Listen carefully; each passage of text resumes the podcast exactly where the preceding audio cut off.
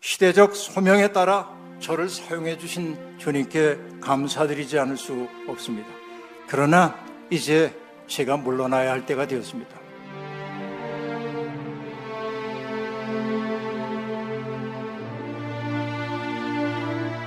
무엇이 나한테 오든지 난 받아들이겠다. 기쁘게. 저는 은퇴 이후에 꿈이 있다고 한다면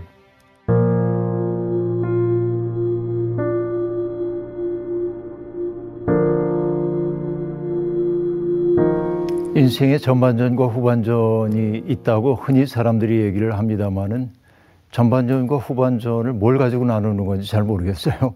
그런 거 좀 알 수 있으면 참 좋을 텐데 인생의 후반전이 뭘까 생각을 해보면 몸을 기준으로 얘기하면은 아, 내 몸이 내 몸이 아니구나 이렇게 느끼는 것 이것이 후반전의 시작이 아닌가 하는 생각을 해봐요. 어떤 사람은 뭐 50대 초반에 그런 순간이 올 수도 있고 또 어떤 분은 뭐 60이 넘어도 어, 몸의 한계를 별로 느끼지 않는 분도 있고 그러니까 딱 나이를 가지고 얘기할 수는 없고 내 몸의 상태가 어떤지에 따라서 세상을 인식하는 방식이 많이 달라집니다. 건강할 때 보이지 않던 세상이 건강이 약화되면 보이는 것들이 있거든요. 그렇기 때문에 아, 노화라고 하는 것은 때때로 슬픔처럼 느껴지기도 하지만은 내가 이전에 경험하지 못했던 세계가 내 앞에 개시됨을 느끼는 것이라고 본다면 노화 또한 선물일 수도 있겠다 하는 생각을 저는 해보고요. 그러나 이렇게 얘기해 볼 수 있을까요? 솔제니친이 들려주고 있는 재미나는 얘기가 있습니다. 하나님이 세상을 다 창조하셨다는 거예요. 그리고 창조된 만물들에게 생명을 나누어 주시는 거예요. 그래서 뭐 개에게도 50년을 주고 또 소에게도 50년을 주고 이렇게 생명 주머니를 다 뒤져가지고 주었는데 이제 마지막에 하나님의 걸작품인 인간에게 생명을 줘야 하는데 25년밖에 안 남은 거예요. 그래서 투덜거리는 거예요. 하나님, 내가 하나님의 걸작품이라고 하는데 이 동물들보다도 내가 못 산다는 게 말이 됩니까? 그래서 하나님이 그러면 내가 동물들을 잘 설득해서 그 횟수를 좀 얻어 라고 얘기를 하는 거죠. 그래서 인간의 강요에 의해서 소가 25년을 줍니다. 또 지나가는 짐승을 붙들고 25년을 뺐습니다. 그게 개래요.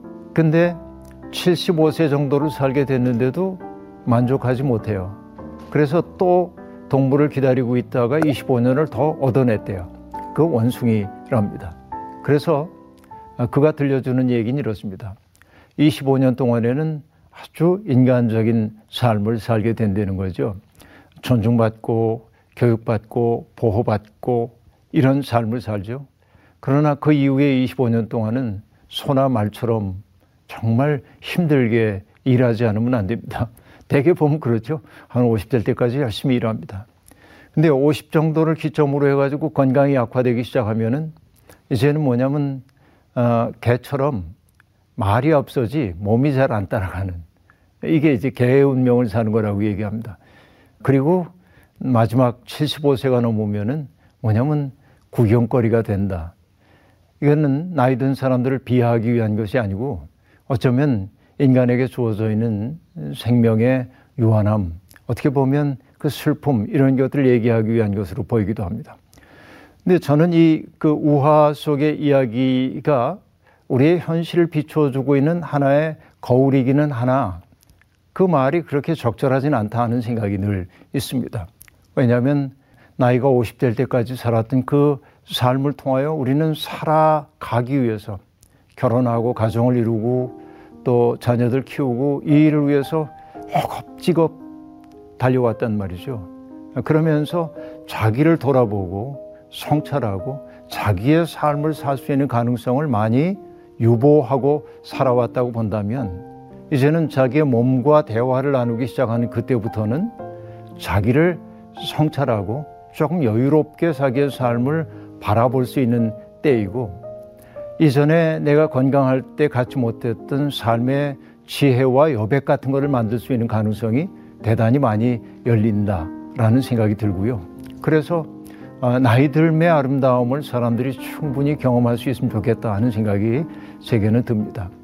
은퇴 이후에 삶을 저는 아직은 살아보지 못했습니다만은 은퇴라고 하는 것이 결국은 어떤 그 공적인 일로부터의 물러남을 의미하기도 하지만 새로운 삶의 경험 세계를 향한 돌입이라고 하는 생각을 하고 있기 때문에 은퇴 이후의 삶은 자기를 성숙하게 만들기 위한 하나님의 초대 아닐까 하는 생각을 해봅니다.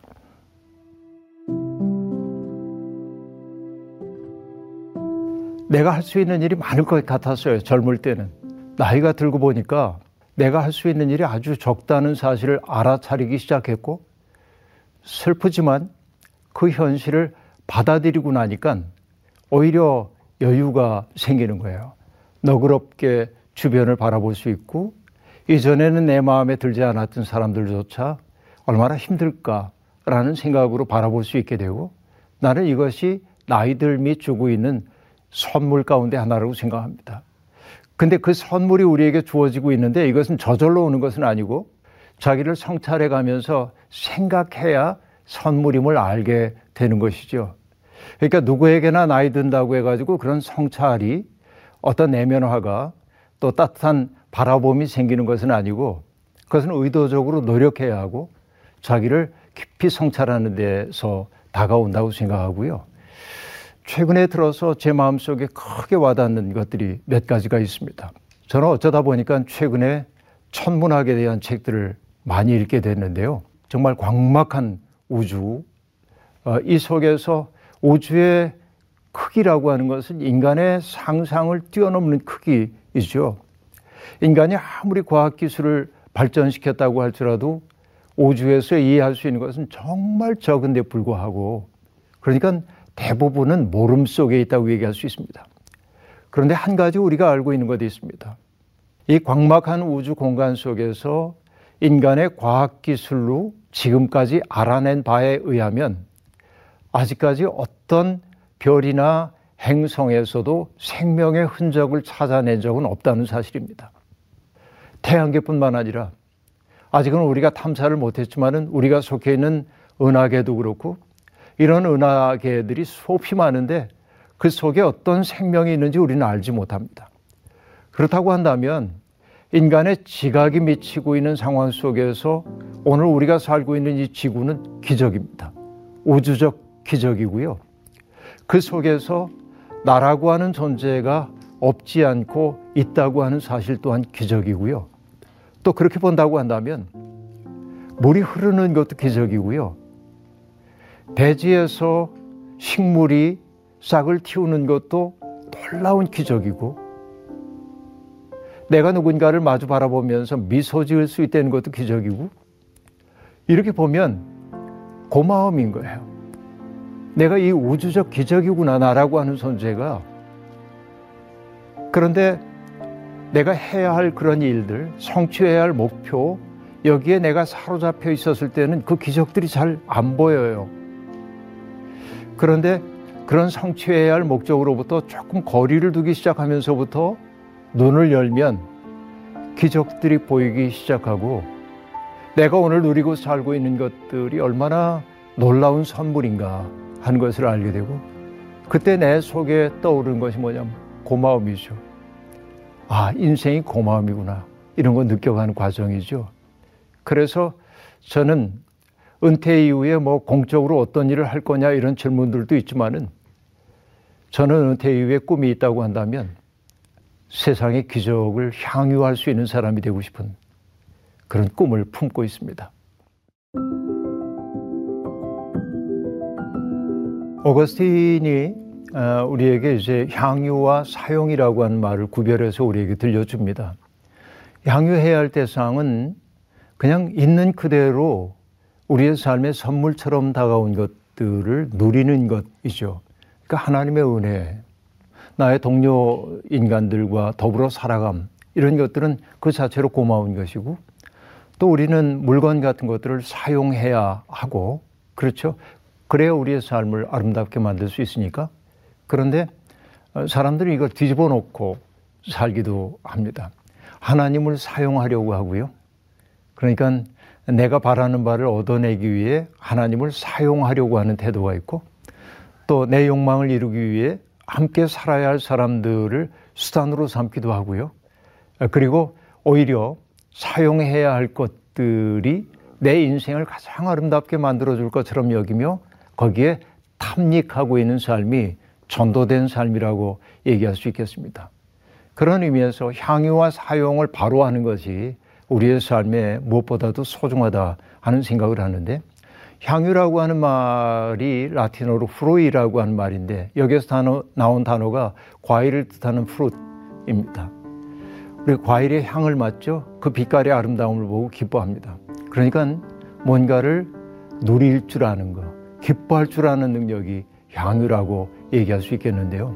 그래서 어, 내게 주어져 있는 인생이라고 하는 게 얼마나 놀라운지를 알아차리기 시작할 때 내 삶은 아, 아름다움으로 또 아, 향기로 사게 될 거라고 과일과 같이 누군가에게 매혹을 안겨주는 삶이 될 거다 하고 생각하고요. 그래서 아름답게 나이 든 분들의 삶을 보면 매혹이 그 속에 있습니다.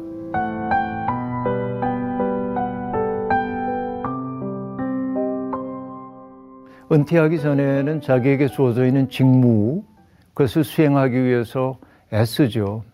때때로 그게 인생에 보람을 주기도 하지만은 우리의 인생을 무겁게 만들기도 하죠. 근데 그 모든 짐들을 벗어놓고 나면 그 짐으로부터 해방된 자유로운 존재로서의 자기의 삶을 돌아보기 시작하고 그러고 보니까 이전에는 그 일에 치여가지고 보이지 않던 이웃들도 보이기 시작하고 그래서 은퇴 이후에 아, 공적인 일에 조금씩 참여해 가면서 자신이 가지고 있는 재능을 가지고 사람들에게 봉사하는 분들을 저는 제법 많이 보고 있습니다. 근데 그분들이 이구동성으로 하고 있는 얘기가 뭐냐면 정말 행복해요 라고 하는 말입니다. 돈으로 환산되지 않는 일에 나를 선물로 줄 수 있다는 사실이 인간에게 주고 있는 보람과 기쁨이 있는 것 같아요. 그래서 은퇴 이후에 스스로 자족하는 삶을 누리고 있는 분들도 있지만은 오히려 자기가 가지고 있는 가능성을 가지고 그것을 공적 자산으로 만들면서 그것을 돈으로 환산되지 않지만은 누군가에게 선물로 줄 수 있다는 사실이 행복해 가지고 얼굴빛이 날마다 밝아지는 분들을 저는 참 많이 보고 있습니다.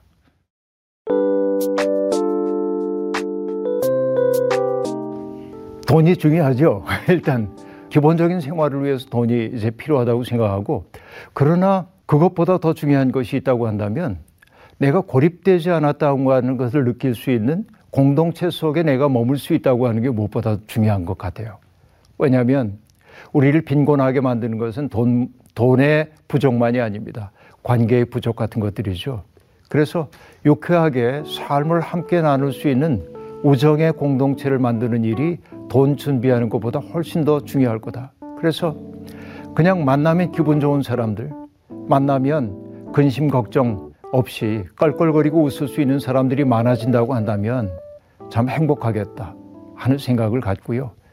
그리고 자기가 정말로 기뻐할 수 있는 일이 무엇인지를 찾아서 그 일을 은퇴하기 전부터 준비를 하는 일도 필요하겠다 하는 생각을 해요. 아무 준비 못했습니다. 뭐 조금은 뭐 그동안 조금 마련은 했지만은 우리 시대로 하면은 사실은 살아갈 대책이 별로 없는 게 사실이고요. 네. 걱정되진 않으세요? 어, 걱정되더라도 별 수 없죠.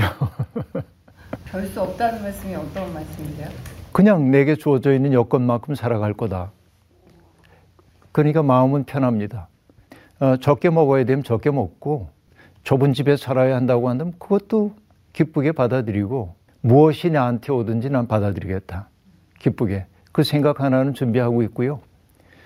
어, 제가 조금 이제 한가한 시간을 갖게 되면은 저는 좀 행복할 것 같아요. 많은 사람들이 제게 질문합니다. 목사님 은퇴하면 뭐 하실 거예요? 저는 얘기합니다. 아무것도 안 할 겁니다. 그러면 다 그럴 리가 없다는 투로 그래도 뭔가 하실 거잖아요. 사람들이 뭔가를 한다는 표현을 좋아한다는 어, 직감이 들어서 대답을 바꿨습니다. 아무것도 안 하는 것을 하겠습니다. 하고 말했는데요. 근데 이 얘기는 뭐냐면 나에게 주어져 있는 어, 그 시간들을 내게 의미 있는 일로 채워가겠다는 생각이고 그게 뭐가 됐든지 어, 난 이걸 하겠다 는 생각은 없어요. 내게 요구되고 있는 바에 내가 응하면서 살겠다 하는 얘기고 내가 가장 바라는 것은 어, 살면서 뭐 목회자가 되었든 아니면은 그냥 신자가 되었든 누가 되었든 살면서 괴로운 일이 있고 또 해결되지 않는 일 때문에 마음이 무거울 때 문득 누군가가 저를 떠올리고 저를 찾아오면은 함께 차 한 잔 마시면서 이야기도 하고 또 산책도 하면서 그 어려움들을 함께 나누어 주는 또 그 어려움 속에서 내가 그대와 함께 있습니다 라고 하는 느낌을 안겨줄 수 있다면 그게 나에게 주어져 있는 이후의 삶의 하나의 길이겠다 하는 생각을 하고 지내고 있습니다.